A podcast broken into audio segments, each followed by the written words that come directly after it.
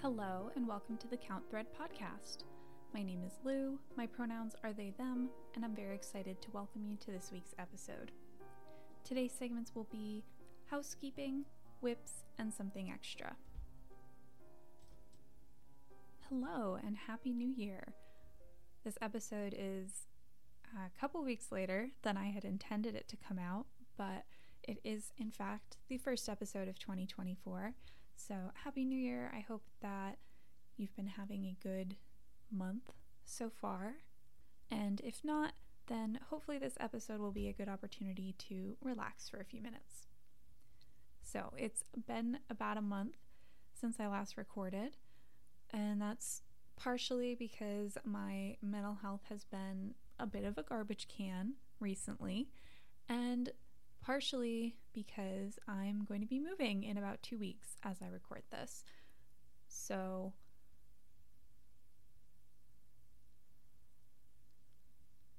I'm honestly still not feeling that great, but I'm trying to push through and do the things that I know I will enjoy having done, even if they're hard to make myself do in the moment. So, since I will be moving, the next episode will probably also be a little bit late. So, thank you in advance for your patience on that. But without any further ado, let's get into WIPs. Okay, so I don't have a ton to share with you in terms of crafting this episode. My kind of energy and my motivation to work on stuff has been pretty low. And most of what I did, I ripped out the other night. So I was working along on my birdie cowl, which was the two color brioche cowl, cowl that I was knitting using Feederwick Farms yarns that I had picked out to kind of emulate pigeon colors. I was so excited about this project and I really was chugging along on it. I kind of had that feeling think even before I recorded last time of not being quite sure it was going to turn out how I was hoping. And I really should have just ripped it back then. But instead, I spent, you know, three or so more weeks knitting on it when I felt up to it. And finally, the other night, I put it on some waste yarn to really take a look at it. And I hated it. The I cord cast on was a bit tight. You can see in the photo in the show notes that it when it, the cowl was laid out flat, it kind of had a trapezoid shape to it because it was being pulled in on the too tight I-cord cast on and then actually kind of blossoming out into its actual circumference. And at first I was thinking that's not too big a deal. I'll have the narrower end, you know, I'll wear that at the top and then it'll kind of be a little bit bigger around my shoulders no biggie, but I tried it on and I really just didn't like how it looked. Cowls, i have made it and worn some cowls in the past, and I think I really need them to be either pretty close to my neck, so like just barely wider than a hat would be in terms of circumference, or long enough that I can loop it and wear it folded folded over like that. And this was in that kind of awkward in between stage. And, you know, I tried it on for a while and I was kind of messing with it and fluffing it around, and I just wasn't happy with it. And it is now gone. It's now frogged. The yarn has been wound up again and packed. I'm not going to try to do anything with it in the next couple of weeks. I want to give it a little time to breathe. I've been looking at other patterns that I might try and I've seen some things that I'm interested in, but at this point I'm just so frustrated with it that I'm not going to jump into something immediately with it. I will say kudos to the yarn because this is now the second time that it's been knit up and frogged and it's still holding up great. And I really do hope that I'll be able to settle into something that I really actually love using this yarn. This pattern just unfortunately wasn't that.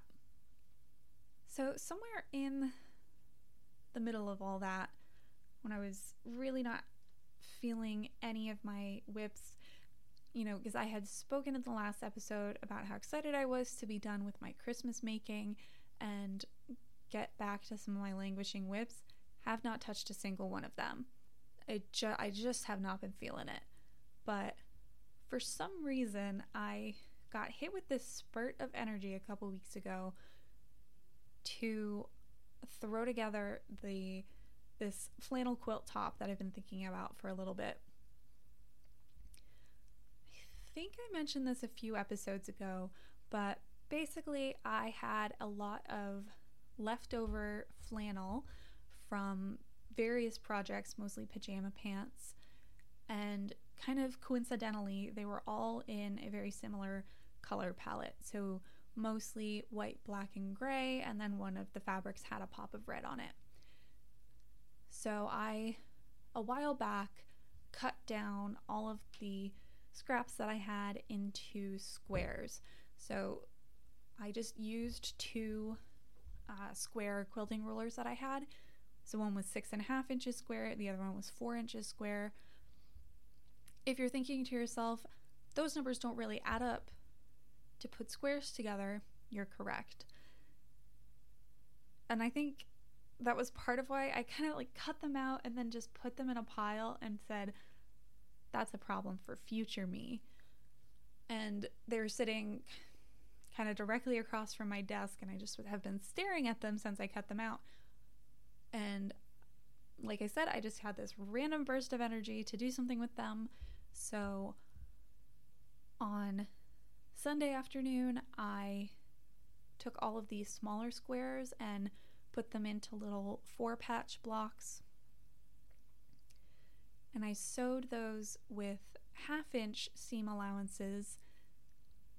And then once they were together, I trimmed them down to six and a half inches, which is, I don't know, I guess it was less work than if I had trimmed the squares beforehand and then sewn them with quarter inch seam allowances. But this was a little bit kind of thrown together and from the very be- from the very beginning I didn't plan it that well. So I just kind of made it work. That and then that evening I kind of laid all of my squares out to try to figure out an arrangement that I liked. And I I am definitely I would say overly picky about random layouts and making them really feel random even though you know if something was genuinely random, you might have two of the same fabric next to each other. In, you know, all sorts of projects like this that I've done, I work so hard to make it very artfully random looking. So for this project, it really did take a while to get an arrangement that I liked, but I managed to get everything so that there's no bordering between any of the same fabrics, including when there's a six and a half inch solid square and one of the pieced squares squares next to each other. And the piece squares have two different fabrics in them so that added some complication. But we got there eventually. And i do have a few leftover squares because again there was no planning to this. I just cut up the fabric that i had so i think i have maybe eight squares left like a row's worth of squares but if i had put them on it would have made the made the proportions a little bit off and I would not I was getting to the point where I could not make my picky color arrangement work. So I just left those off. I might incorporate them into the back somehow. I haven't really decided. After laying them all out on Sunday, I kind of zoomed through chain piecing them on Monday afternoon and the top was done by Monday evening. It was genuinely a really bizarre feeling after several weeks of not really doing much and not wanting to do that much to just end up with a quilt top. But in a good way. It was it definitely lifted my mood to be able to actually make something. So I've got the finished quilt top and I pulled out a bunch of batting scraps and I think I've got a large enough batting for it and then I went to Joann to get some backing fabric because I realized that where I'm going to be living for the next few months, there is not really any fabric stores nearby. So I figured I would buy it in person now rather than trying to get something online. And I had looked at the website and kind of picked out what I wanted, and then I couldn't find it in the store. So I ended up, instead of p- picking something from the like flannel and nursery section, I got something from the platitudes connection or collection, which is a little bit it's a little bit bougier. It was a little more expensive, but I had a little bit of uh, Christmas money and I decided to spend it because I really loved the way that the fabric looked and felt. And I was like, you know what? I can splurge on this. So the fabric that I picked is white, gray, and red plaid. And I got it pieced together, but then I didn't, I kind of started packing around that point. So I haven't even pressed that seam open. And all of the supplies for this quilt I've already packed up. So I will not have a finished quilt to show you for the next episode, but potentially the one after that. Because I am planning on quilting this one myself. Just a very basic uh, diagonal lines through all of the squares, which I think I should be able to manage on my machine. So this one hopefully won't have to sit for too long. And as a small update on the Halloween quilt, I did find somebody in the area where I'll be moving to who does quilting, so I'm going to reach out to her in the next I mean, really not until after I move, but I haven't actually made progress on the Halloween quilt but I have made a plan to make progress, and that's got to count for something, right? Okay, so for something extra, I wanted to talk about kind of how I've been spending my time for the past month since I have not been doing most of my usual hobbies. So, first, I wanted to talk about a couple of video games that I've been playing. Again, using a little bit of Christmas money. My brother got me a Steam gift card, and I picked up a couple things that I've been excited about for a while. So the first of those was Dredge, which is a combination of a very cozy fishing game and a really re- genuinely terrifying kind of indie horror game.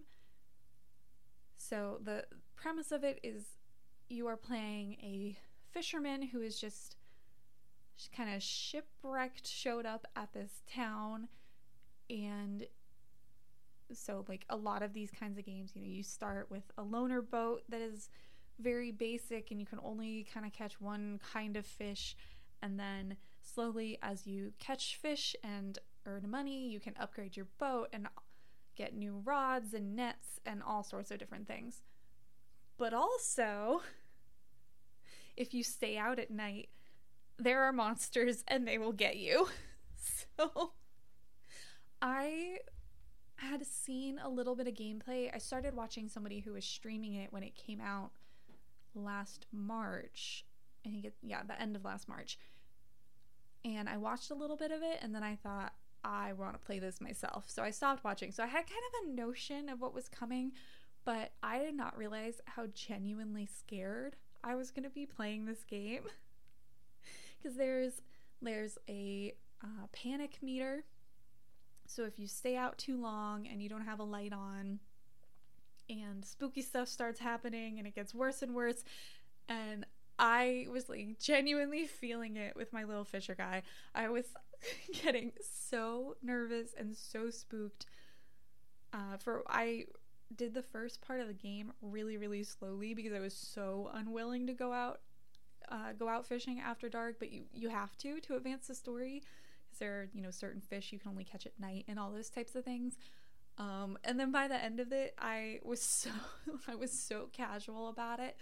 I'm like, hey, listen, my panic meter is full. It's 3 a.m. I can't even see any land around me, but I gotta catch that moonfish. so it was really fun. Um, I don't really do horror kind of in general. So it's a very different experience to, you know, pretty much any other media that I engage with.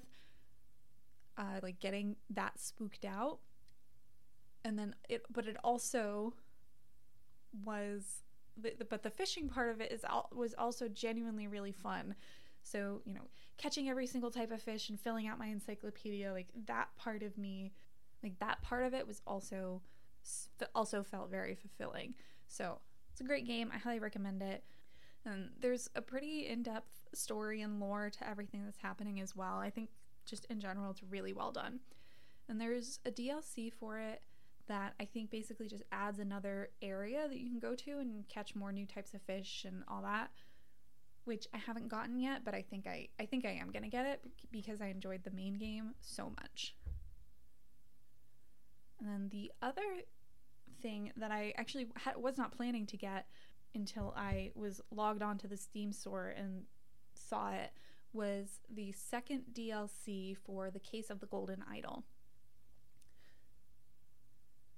So, the base game, The Case of the Golden Idol, came out in, I think, November, definitely fall of 2022. And I heard really good things about it.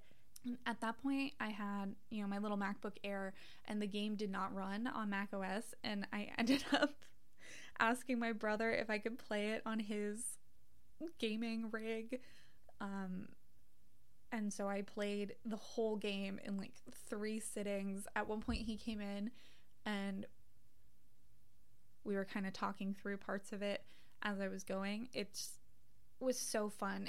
If you've ever played Return of the Obra Dinn, this is a game that a lot of people have cited as sort of the spiritual successor to that game. It's made by completely different people and it, it works really differently, but the feeling that you get playing it is really similar and it's it was truly the only game that I had played that had captured that same feeling until I played Chants of Sennaar a few months ago, which I think I already talked about.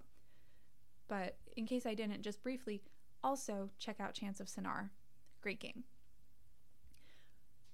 So, for the case of the Golden Idol, you are given these frozen scenes and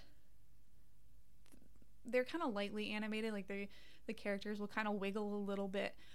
But basically it's a frozen scene that you can look at click on everything and collect a word bank and then use all those words to fill in an explanation of what happened in the scene. So it starts out super simple two people one of them's pushing them off the cliff and you have to like look in their pockets for the contracts that they signed to identify which one is which and why the one guy's killing the other and then by the end you are the, the final scenario you have like six different locations and every character you've seen in the game so far except for the ones that have been murdered of course and all of these different symbols that you've learned how to interpret and everything, and you're putting together this giant conspiracy. It was truly an incredible game. Like I said, I played it in like three sittings, just could not get enough of it. And then a few months later, there was a DLC for it, which I do not remember the name of. Hold on. Okay, so the first DLC was called The Spider of Lanka, and it was another three cases in kind of the exact same style where the original game had I think 12 and an epilogue, so it was another three cases and it it was super fun. I was so excited to ha- just have more of the game that I loved. And then I didn't realize that this second DLC, the Lemurian Vampire, it came out last August, and I just had no idea until I was logged into the Steam into the Steam store and just happened to see that not only had this DLC come out, but a sequel has been announced and is coming out this year in 2024. I'm truly so excited about it. I'm sure I will talk about it once it comes out and I've had a chance to play it. But this DLC, The Lemurian Vampire, was so cool because it had the same structure, but it added a really cool new mechanic of having different times for each scene. So you were able to see what happened a few weeks ago, last night, this morning, and you had to use to basically scrub back and forth between all of the times to be able to piece together the mystery. It added another layer that was so cool and it just made me extra excited for the rise of the Golden Idol and how they're going to develop the mechanics for that one. So that's the gaming I've been doing. Um, I also picked up Heaven's Vault, but I haven't played very much of that, and I'm not super hooked into it yet. But hopefully, if I get a chance to play a little bit more, I'll be able to be just as excited to talk to you about it um, on a future episode. So, the other thing that I've been doing when I'm not catching spooky mutant fish is I've been doing my jigsaw puzzles. So, I got four big puzzles from my parents for Christmas because in the past couple years it has really just become a thing that I am I'm known for in the family. I'm I am the puzzle king as it were. And my mom had also brought a puzzle for us to do as a family while they were visiting except nobody else seemed that interested in doing it, so I also did that one. um, so to- a total of five new puzzles, which was very exciting. So put pictures in the show notes of the three that I finished so far. There was one that was from Hallmark, and it's a bunch of different, like, it looks like a gallery wall of photographs, and it's a bunch of different Santa scenes with a white frame going in between them. And I was really surprised because I've done a puzzle in this style before a few years ago.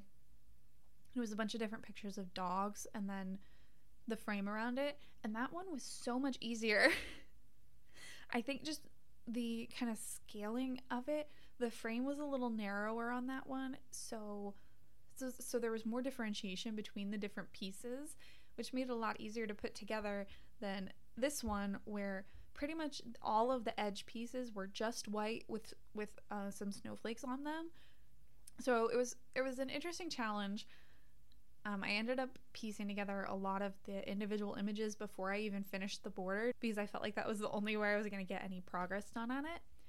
But I was able to finish that one, I think, the day after Christmas, after, or maybe the next day after my parents had gone home again.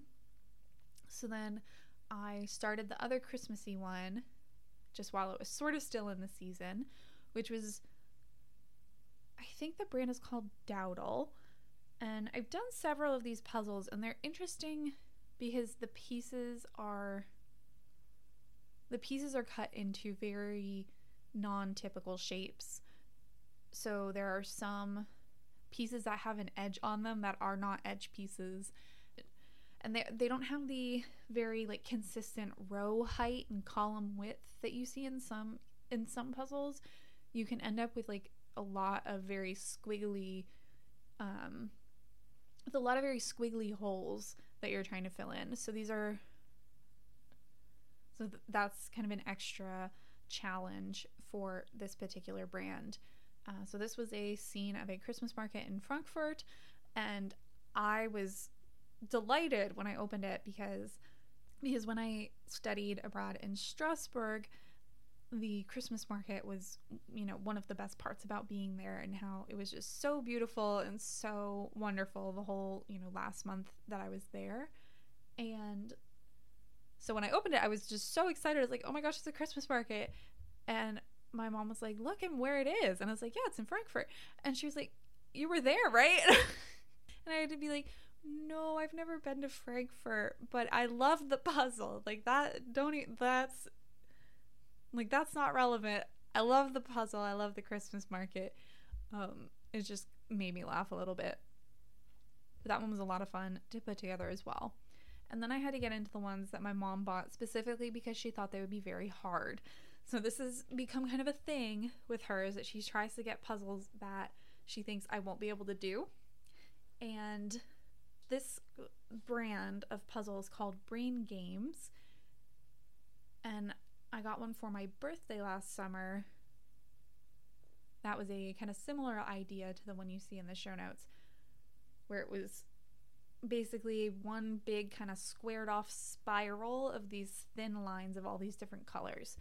And when I opened it and did it, I saw that the pieces had had been labeled by sections on the back. So it you know was broken up into A, B, C, D, E, F. And so I sorted out the pieces and then put the puzzle together. And I told when I you know showed my mom, she got really upset. And she was like, "Well, that makes it too easy." So when I opened this puzzle, I saw it had been labeled the same way. It was from the same company. And I sent her a picture of the backs of the pieces and said, "But don't worry, I'm not going to look." And I did not. Um, honestly, I don't know how much it would have helped me.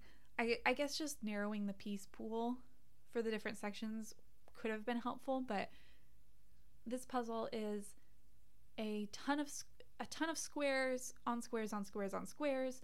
Again, it's all of these different colors. There's no rhyme or reason to which colors are put together. Um, it was so hard, and I t- was texting my mom updates as I was working on it over the course of you know several days to a week, and there was a point where I was like, I think I'm becoming unhinged because I had, you know, I have this like big piece of cardboard that I work on on the floor, which is not good for my back, but that's a separate issue. And so I had the pieces spread out on this sheet of cardboard and then, you know, the portion of it that is dedicated to what I'd actually put together already.